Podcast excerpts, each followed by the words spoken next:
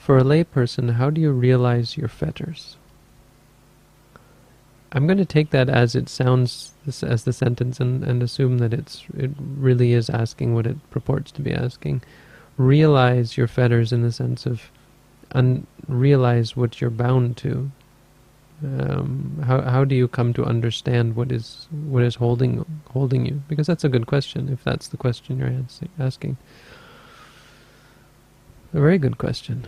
Lay people have many fetters Mm, monks have fetters as well, but the fetters of a layperson are more difficult, mm, are difficult to see, have their own difficulties to them, especially because society the, the, that you're living in tends to support them, tends to encourage them, right? Tends to um, view them as being proper and responsible and beneficial even. So how do you go about realizing what what you're clinging to? No. Besides the obvious one, meditating, right? Surround yourself. You know, this, let's let's work from out outwards in. Just surround yourself. Let's see. We'll go even further place yourself in a location that is going to allow you to practice the Buddha's teaching. And is going to allow you, now let's, let's not even use the word Buddha's teaching, no? That is going to allow you to look at reality objectively.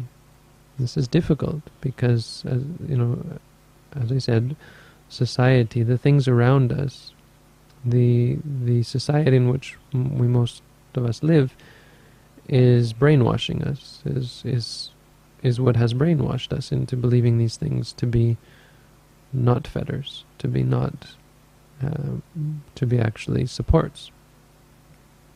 So take yourself out of that if possible, as much as possible.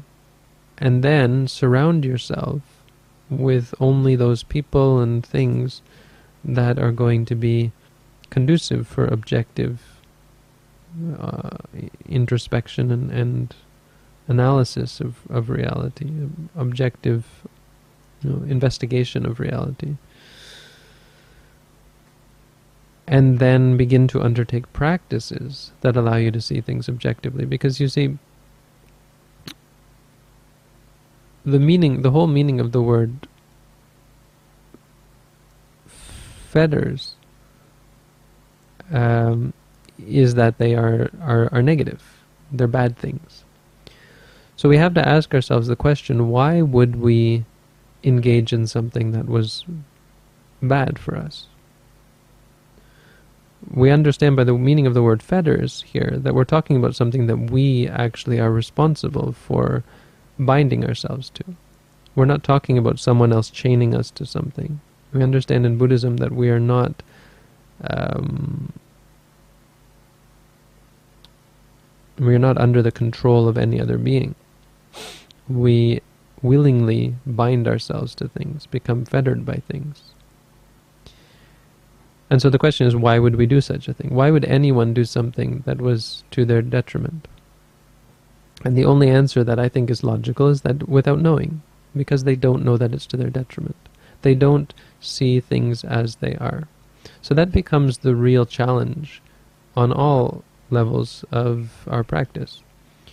Finding a place and an environment and a way of life, livelihood, and doing things that allow you to see things as they are. And I think the key there is objectivity, because our fetters are all partiality, subjectivity. We have favor certain things and we are averse to certain things, and this is what leads to us to be fettered once you can see things as they are, once you can become objective, and without, uh, once you're able to pull yourself out of culture, society, family, uh, religion, whatever, pull yourself out of the beliefs and the views and the customs and, and you know the brainwashing, turning off the television and, and even the internet, the, the, the the rest of the internet except for this internet uh, and um, and begin to begin to look at reality. Just ask yourself this very simple question: What is reality? It's not philosophical. What it means is, what is this that's in front of us? What we mean by this question is not some philosophical thing about what's out there. What's here? What is this that we're experiencing? And then you begin to investigate it. And this is really what the Buddha taught.